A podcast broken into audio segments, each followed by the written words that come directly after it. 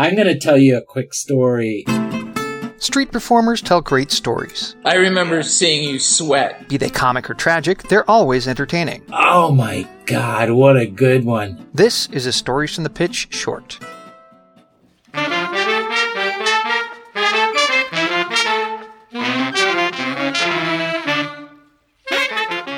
Welcome to Stories from the Pitch, a podcast dedicated to creating a living oral history about street performing and some of the crazy characters who populate this world. A sense of mischief and an understanding of comedy seem to be integral components for a great street show, but for some performers, these attributes are a huge part of their life both on and off stage. Get the right group of performers together, put them in the right environment, and give them the opportunity to play, and you've got all of the elements necessary for some legendary and hilarious stories. Kiwi performer Shay Hooray, for whom water slides are hydro slides and bathing suits are togs, sat down with Magic Brian to share some of the highlights from a gig he did with the USA Breakdancers in the South Pacific in a collection we're calling Fun in Fiji. Shay Hooray. with uh, sore throat from Sore throat. Halifax. Ah, I went to the doctor um, yesterday yeah. in Halifax before I left. He said, open up. And he goes, mm, little roar, And I went, rawr.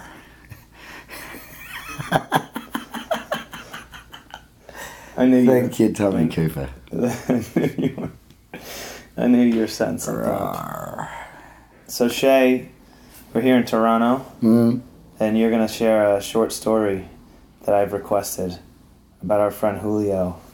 yeah, clown when we were in um, Fiji. Yeah. How long ago was this? It might have been like 2010.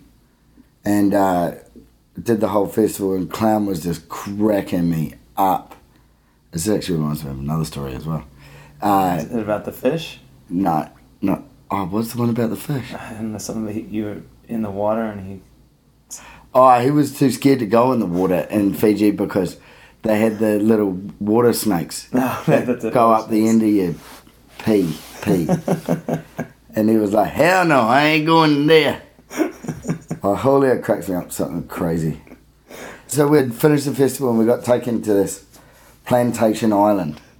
It's this part of the gig you get taken three days on this plantation island. So we're there and we're having a drink and he's like, in one hour it's my birthday. And I'm like, no, you're joking. Eh, really? And all the others had gone to bed. So I was like, well, I've got some duty free here, man. Well, I've got some rum. So let's um, crack open this duty free and make it happen, you know? Clown agrees. So I crack open this rum and I'm like, what are we going to do? We're going to do something. It's your 40th. Yeah, it was his 40th. Like, we've got to do something special, something that will remember your 40th birthday, man. And I, I'm like, I've got it, I've got it, I've got it. As soon as it clicks over on your 40th birthday, you're going to go down the hydro slide. Yeah? it's going to be awesome, clown. Go and get your togs on. Oh, hell no, hell no. I ain't doing that. So where were you? that There was a hydro slide. well, I was on this plantation island, which is like a resort. Oh, okay. So there's like uh, we're all in these little bungalows and stuff like that, and Yeah. there's a like swimming pools and stuff for those who don't want to swim in the beautiful ocean. So he gets his togs on. and We're walking down, and we get down to the adults hy- hydro slide, and they've put the gate over it. The hydro slide closes at eleven o'clock at night. So oh ah, shit, okay, well that's not gonna work. What are we gonna do? What are we gonna do? And then I've got this moment of inspiration. Oh my god. There's the kids hydroslide, Julio. This is even better. If you go down the kids hydroslide to, to mark your 40th, how fitting is this, you know? and he's like, oh, okay, okay, okay. So we're going over. And um, uh, I'd apologise for all of my attempts at doing Julio's accent. and um, It's he- not bad. he, so we get over to this kid's hydro slide and he's like, oh, it's a bit small. I mean, Julio's a big boy and, and a, it's a kid's hydro slide. right. So- the combination. So he gets in and he sort of nestles down in. And from the bottom of the hydro slide, he's like, oh, it's going to be a tight fit. And he tries to sort of push himself off and he doesn't go anywhere. He's just sitting still in this hydro slide. So he's like, I'm going to have to try and give myself a pull with my hands on the top of the hydro slide. It was like uh, not full circle, it was just the bottom Open. half of the uh, Yeah. open, open. Yeah. So he's like pulling himself along, and he's like, like this, and he's like, oh, maybe if I get as it starts to get a bit steeper, then I'll take off. And what I'm seeing at the bottom of the hydroslide is that you know the water usually trickles out the bottom of the hydroslide. Well, Yeah. Julio's dammed up the hydroslide. Yeah, there's no water coming out the bottom now, so he's got this like pool of water behind him. So he's like, and he's like, oh hell, I'm, I'm, Oh, hell no. oh hell no, I'm stuck. Oh hell, and and I'm just absolutely wetting myself laughing. So anyway, he gets into the chicane, right? And this is where he, he becomes sort of visible. But just before he gets into the chicane, the security guard comes running out. You can't be in here. You can't be. He's an Indian man. You can't be in. No, no, it's, you're not allowed. That's your impression of an Indian. man. No, no, I can do a better one, but I'm being sensitive. Um, and uh, he's like, "You can't go down. You can't go down. Hydroslide. No, no, no, no, no, no, no, no, no, no." And I'm like, "Look, it's my friend's 40th birthday. All he wants to do is go down the hydroslide, please." And he's like, "No, no, no, no, no. He has to go back." And I'm like, dude, it's impossible. He's stuck in there. the, the only way f- for him to get out is to keep going down. And then at this stage, Julio, you hear him coming around the corner. Hell no. Hell no. Like this. And then the security guard sees Julio, who's sitting literally like with his arms rested on the top of the slide. And the security guard sees it and he's like, What the hell is going on? This is the most ridiculous thing I've ever seen. And Julio's going through the chicane, you know, the corkscrew of the hydroslide, which would normally be at some, you know, high speed sort of action. Yeah. Julio's going through at about half a metre per minute. like,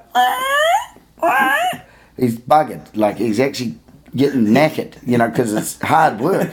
That's like saying I'm going to pull myself, uh, drag myself on my bum across the floor. For 10 minutes. Yeah, for 10 minutes, yeah. Anyway, he eventually gets right near the bottom and you see his legs drop so his toes are dangling in the pool. But he still hasn't fallen out that thing. He's sitting in it. And he just sort of leans forward and drops into the pool. And then literally about 120 litres of water that's been backing up. So it's like he's filled up the hydroslide, yeah? It was like a 40th birthday rebirthing. it, he was, he was born again that day. yeah. But the guy who, um, Security guy. no, no, no, the guy who who books the festival is a Kiwi guy, New Zealander, called Shane. He calls himself Cookie the Clown. Yeah. And he does this, um, this clown, this kind of like big hooped pants and the kind of the bright yellow wig and all the face makeup and stuff like that and big shoes. Know, that, the real trad sort of clown. So he's booked this gig that we're doing. And when we've turned up, he's told me on the plane as we're flying in because I flew on the same flight.